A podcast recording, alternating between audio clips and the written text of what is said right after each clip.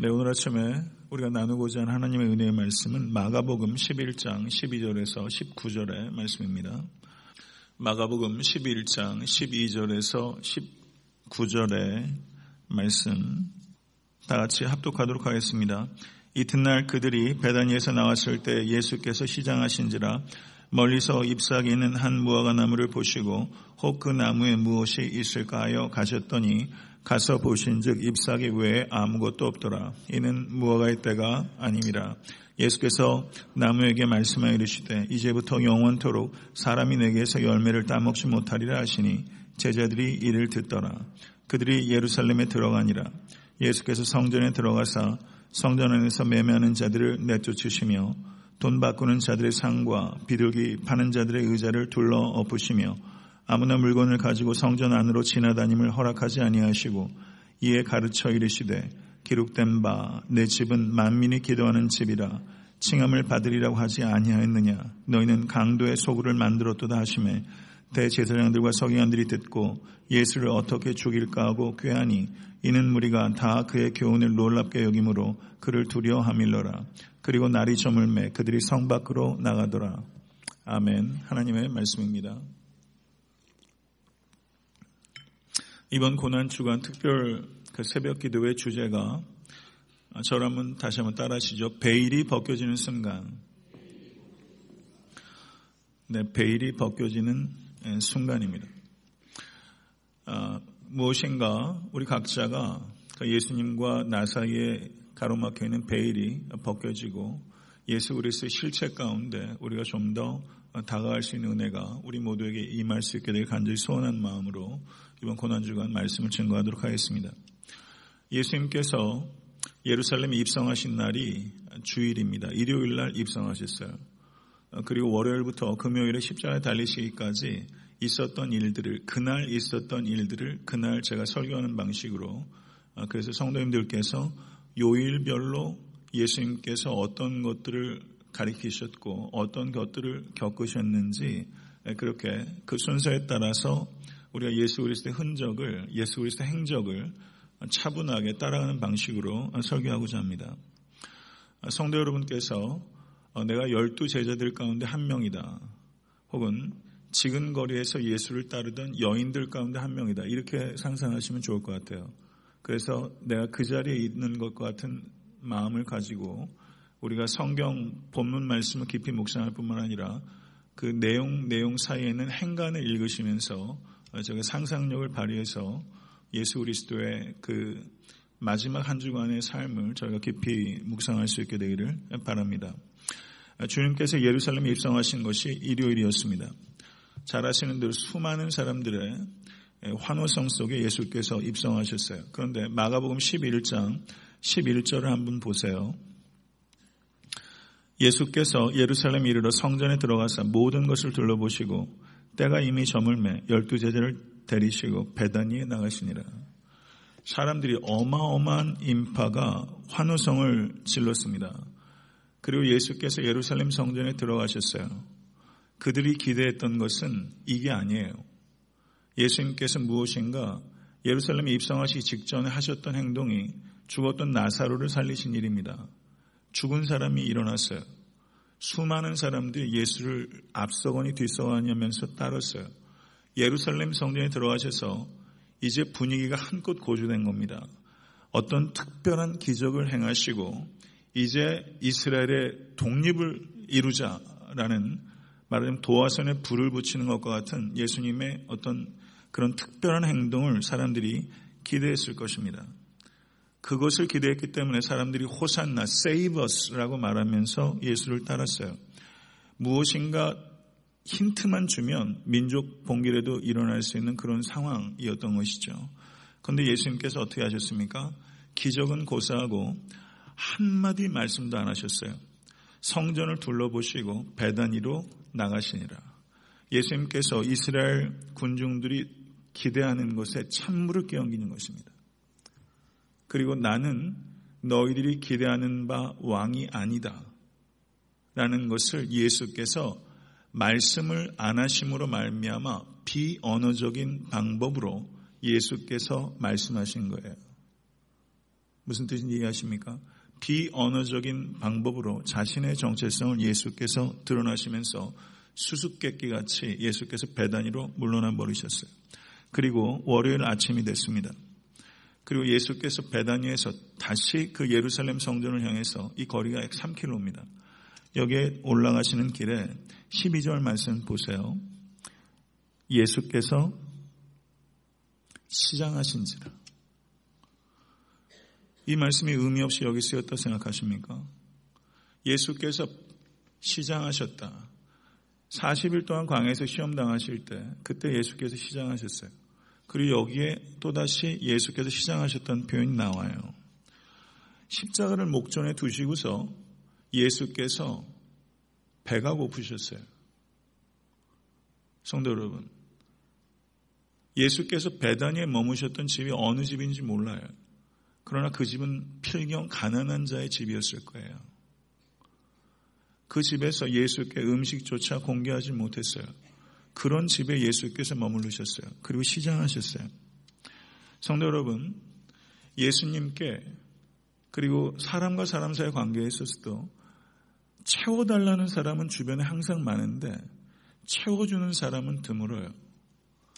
우리가 예수께, 성도 여러분, 우리가 예수께 무엇인가를 받으러 오는 사람은 많은데 예수께 무엇을 드리러 오는 사람은 드물어요. 성도 여러분, 배 고파 보셨습니까? 미국이 경직이 어려운, 어려우니 어려우니 해도 그 전 세계적으로 미국만큼 풍요로운 데도 없어요. 성도 여러분, 근데 정말 배고픈 사람이 예수께서 시장하신지라 이 말씀을 봤을 때 여러분들은 여기에서 예수께서 시장하신지라는 말씀이 있는 줄도 모르셨을지도 몰라요. 근데 정말 배고픈 사람이 예수께서 시장하신지라 이 말씀을 봤을 때 눈물이 해도 왈칵 안 쏟아지겠습니까? 예수께서 배가 고프셨고요. 예수께서 배가 고프셔가지고 어느 물이라도 한 바가지 드셨을 수도 있잖아요. 예전에 제가 학교 다닐 때도 학교 점심시간이 되면 갑자기 사라지는 애들이 있어요. 그럼 수도가에서 물배로 볼록 채워가지고 들어오는 애들이 저희 때도 있었어요. 예수께서 시장하신 줄. 저는 이 말씀을 통해서 위로받는 사람이 있었다고 생각합니다. 그런데 예수께서 가시는 길에 무화과 나무를 보셨는데 잎사귀가 무성한데 열매가 없었다. 이게 혹시 우리의 신앙생활 아닙니까? 종교적인 행위는 잎사귀가 무성한데 열매가 없어요. 그런데 예수님께서 이 무화과 나무를 저주하셨어요. 참 희한해요. 예수께서 시장하셔가지고 화풀이 하는 것도 아니고 배가 고파가지고 짜증이 나셨나? 왜 나무를 저주하시나? 더군다나 무화과 나무가 열매를 맺으려면 이때는 6주에서 8주 정도를 기다려야 돼요. 6월절이기 때문에 4월 중순경입니다. 그러면 무화과 나무의 열매를 맺을 수 있는 때도 아니에요. 그러니까 비이성적이기까지예요. 이런 이상한 장면이라는 것이죠. 이 부분이 신약 성경에서 좀 난해 구절 가운데 하나입니다. 그런데 그 맨하탄에서 리디머 철치를 담임하시는 팀 켈러 목사님 아마 여러분들 좀 아실 거라 생각됩니다. 그분이 쓴 책에 마가복음에 대한 책이 있는데 그 책의 이름이 어, 왕의 십자가라는 책이 있습니다. 거기에 책을 보면 저도 이번에 이스라엘 갔을 때 중동의 무화과 나무를 제가 봤지만요. 중동의 무화과 나무는 두 차례 열매를 맺는답니다. 본격적인 진짜 열매는 5월 말이나 6월 중순에 맺게 되는데 그 전에 잎사귀가 나무님이 나기 시작하면 무화과 나무에 작은 혹들이 열매, 혹들이 맺힌대요. 혹들이. 그런데 이 혹이 먹게 되면 맛이 그럴듯하답니다. 그래서 정말 열매를 맺기 위해서는 6주에서 8주 걸리는데 이 작은 옥들을 사람들이 따먹었다는 거죠. 그런데 이 작은 옥이 없으면 그 나무가 뭔가가 속병이 걸린 거예요. 그러니까 지금 예수께서 기대하셨던 것은 그 작은 옥일 것이다. 이렇게 팀 켈러 목사님은 책에 쓰고 있다고요. 그러니까 제가 중동의 무화과 나무 사정을 모르니까. 그러니까 일리가 있는 얘기죠.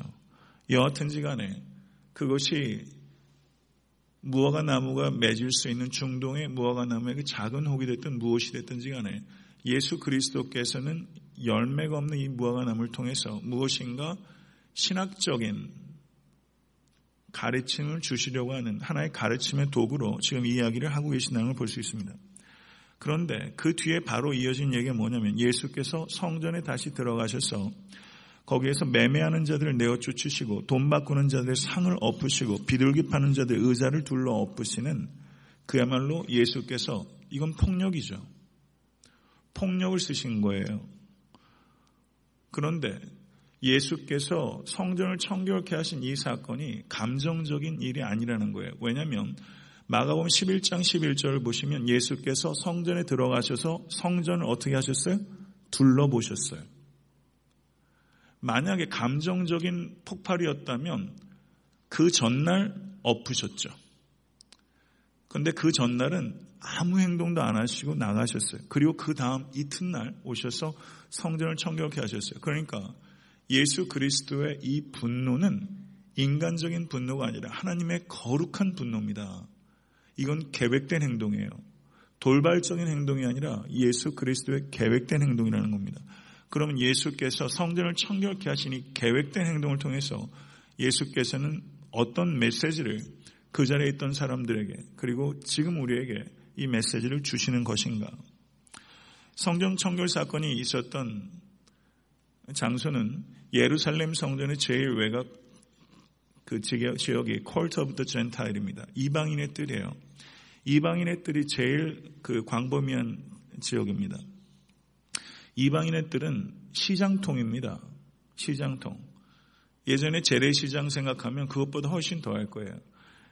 그 조세푸스라는 역사책을 보게 되면 이 당시에 6월절에 거기에서 매매된 양의 수가 25만 5천 마리래요. 저는 이 숫자가 좀 과장이 있을 수 있다고 생각하지만 여하튼지 간에 주후 한 70년 경쯤 어간에 쓰여진 조세푸스에 그렇게 기록되어 있어요. 25만 5천 마리. 양이 25만 5천 마리. 그 도축된 양들이 어마어마한 숫자입니다. 여러분들이 가셨을 때 제일 북새통이 일어난 때가 언제예요? 1월 1일 날 타임스퀘어. 주식 거래하는 데 가보면 되면 저는 그런 데 들어가 본 적도 없지만 나스닥 거래하고 뭐 이런 데 가면 안에가 뭐 정신없어요. 지금 딱 그 통입니다. 그 안에 25만 5천 마리를 거기다 한꺼번에 내놓을 공간이 어디 있겠어요. 그렇지만 그때 유통된 양이 그 정도예요. 그러면 동물이 울부짖는 소리, 그리고 동물이 울부짖는 소리를 뚫고서 사람이 돈 바꾸고 팔고 비둘기 팔고 하는 소리가 일어났으니까 그 안이 동물 소리, 사람 소리로 난리도 아니죠. 그런 북새통이에요. 그런데 거기에서 예수께서 그 판을 엎어버리신 거예요. 왜 그렇게 하셨나? 비둘기를요, 이방인의 뜰에서 구입을 안 하고 성전 바깥에서 비둘기를 구입해 오게 되면은 그 비둘기로 제사를 드리지 못하게 했어요. 왜냐하면요. 그게 다 돈이 되는 거거든요. 그래서 성전 바깥에서 살 수 있는 비둘기보다 무려 이방인의 뜰에서 거래되는 비둘기 값이 15배였어요. 이런 폭리가 없어요. 그래서 파일로라는 그 알렉산드리에 있었던 유대 랍비는 이것에 대해서 비판했어요. 어떻게 그럴 수 있느냐. 가난한 자들이 드리는 제물로 비둘기를 쓰는데 그것을 15배 받아 처먹는 거죠. 이걸 비난했어요. 동전이 환전이 됐어요. 왜 환전이 됐냐면 다양한 화폐들이 유통됐어요. 세계는 이스라엘의 화폐입니다. 그런데 로마 화폐들도 다양하게 데나리온 같은 거 로마 화폐죠. 유통됐어요. 그러면 로마 화폐에는 황제의 상이 새겨져 있어요. 그렇기 때문에 우상 숭배죠. 그래서 로마 화폐를 받지 않습니다. 성전세로. 그러면 그것을 환전하죠. 그러면 환전하면서 환이익을 얼마를 떼어먹느냐면 25%를 떼어먹었어요.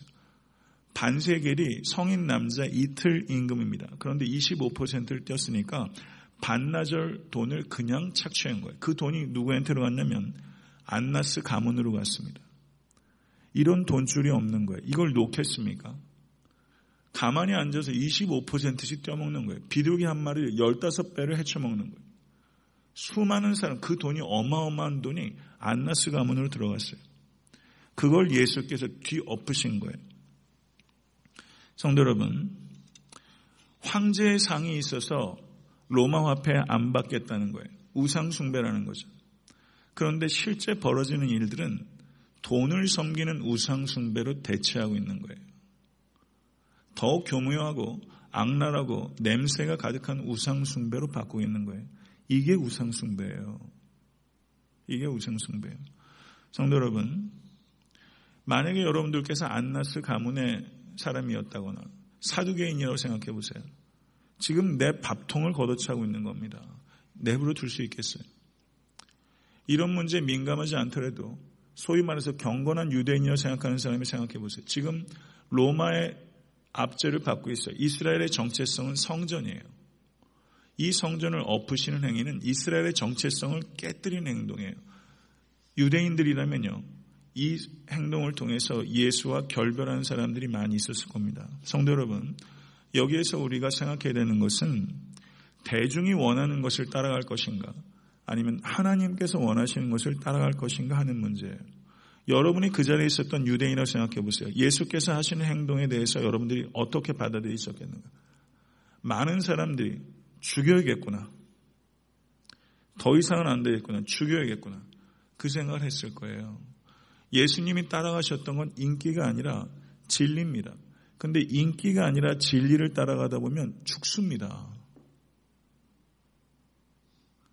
인기가 아니라 진리를 따라가면 죽여요. 공천 안 주고요. 지금은 안 그래요? 인기가 아니라 진리를 따라가고 바른 소리 하다간 죽어요. 불이익 당합니다. 못 커요.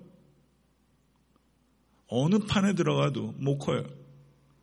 대학교에도 마찬가지, 신학교도 가도 마찬가지고 목회자 세계에서도 바른 소리 했다간 죽습니다. 못 커요.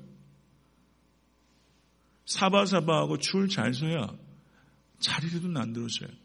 인기냐 진리냐는 문제는 우리의 문제예요. 어느 쪽에 쓸 거냐 하는 문제를 지금 여기서 가르치고 있어요. 쉬운 선택 아닙니다. 예수께서 성전을 청결케 하신 사건을 우리가 예수께서 배금주의와 부정과 부패를 징벌을 가한 것이다. 그래서 교회 안에 만연한 배금주의를 몰아내야 된다. 이렇게 일반적으로 얘기를 하죠. 틀린 얘기 아니에요. 그런데 부족해요. 그게 본질은 아니에요. 예수께서는 배금주의와 부정과 부패를 일소하자. 그건 예언자의 얘기예요. 근데 예수께서 성전 청결을 하신 것은 그 정도가 아니에요.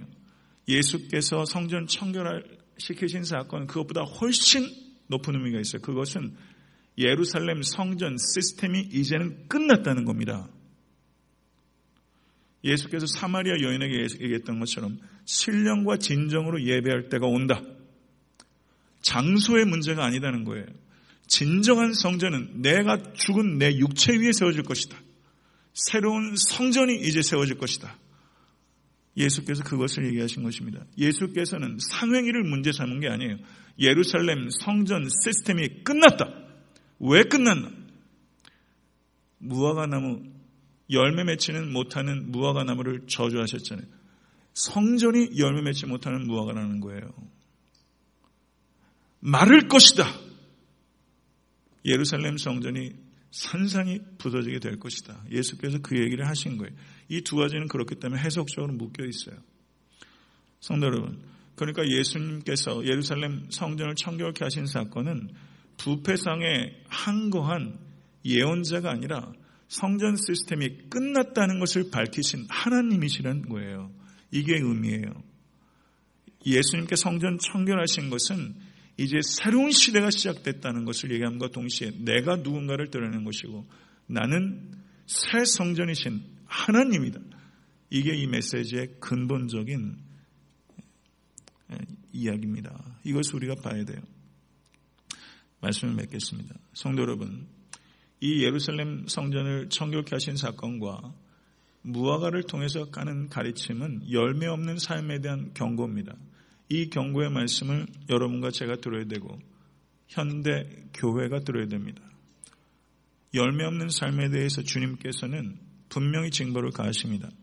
그들의 열매로 그들을 알지니 가시나무에서 포도를 또는 엉컨케 해서 무화과를 따겠느냐 이와 같이 좋은 나무마다 아름다운 열매를 맺고 못된 나무가 나쁜 열매를 맺느니 좋은 나무가 나쁜 열매를 맺을 수 없고 못된 나무가 아름다운 열매를 맺을 수 없느니라. 아름다운 열매를 맺지 아니하는 나무보다 찍혀 불에 던져지느니라. 이러므로 그들의 열매로 그들을 알리라. 아멘. 그들의 열매로 그들을 알리라. 성도 여러분, 열매란 말이 아, 그리스어로 카르포스란 말입니다. 열매. 어떤 열매 맺고 계세요? 열매를 맺기 위해서는 기도해야 됩니다. 그리고 열매를 맺기 위해서는 노력해야 합니다. 열매를 맺기 위한 노력은 안 하고 열매를 따려는 사람만 있어요. 열매를 맺으려는 사람은 드물어요. 열매를 따려는 사람은 넘쳐요. 성도 여러분, 열매를 맺게 하신 이도 성령님이에요. 그렇지만 열매를 맺도록 노력하기를 원하세요. 아멘. 그래서 열매 맺는 노력이 있어야 됩니다. 그러면 성경에 말하는 열매를 한번 제가 쭉 한번 찾아봤어요. 어떤 열매를 맺으라고 하나? 회개에 합당한 열매를 맺으라. 누가 보면 3장 8절. 거룩함에 이르는 열매를 맺으라. 로마서 6장 22절. 전도의 열매를 맺으라. 로마서 16장 5절. 의의 열매를 맺으라. 고린도 후서 9장 10절. 성령의 열매를 맺으라. 갈라디아서 5장 22절 23절. 빛의 열매, 착함과 의로움과 진실함의 열매를 맺으라. 에베소서 5장 9절. 그리고 히브리서 13장 15절은 입술의 열매를 맺으라. 이렇게 말하고 있어요. 그리고 예수님께서 한 알에 썩어지는 미랄에 대해서 말씀하시면서 한 알의 미랄이 죽게 되면 많은 열매를 맺느니라. 요한복음 12장 24절의 말씀이에요. 성도 여러분, 고난주간 첫 번째 월요일입니다. 이 자리에 계신 권속들 가운데 한 명도 심판주이신 예수 그리스도 앞에 섰을 때 열매 맺지 못한 것에 대해서 책망 듣지 마시고 풍성한 열매를 맺어서 이 땅에서도 복된 삶을 사시고 그리고 하나님 앞에 섰을 때 부끄러움 당하지 않으실 수 있게 되기를 간절히 축원합니다. 오늘 이 말씀 깊이 생각하시고 열매 맺게 해달라고 기도하시고 또 열매 맺는 노력을 다시 경주하실 수 있는 여러분과 제가 될 수 있기를 간절히 축원합니다. 주님 가르쳐준 기도로 예배를 마치겠습니다.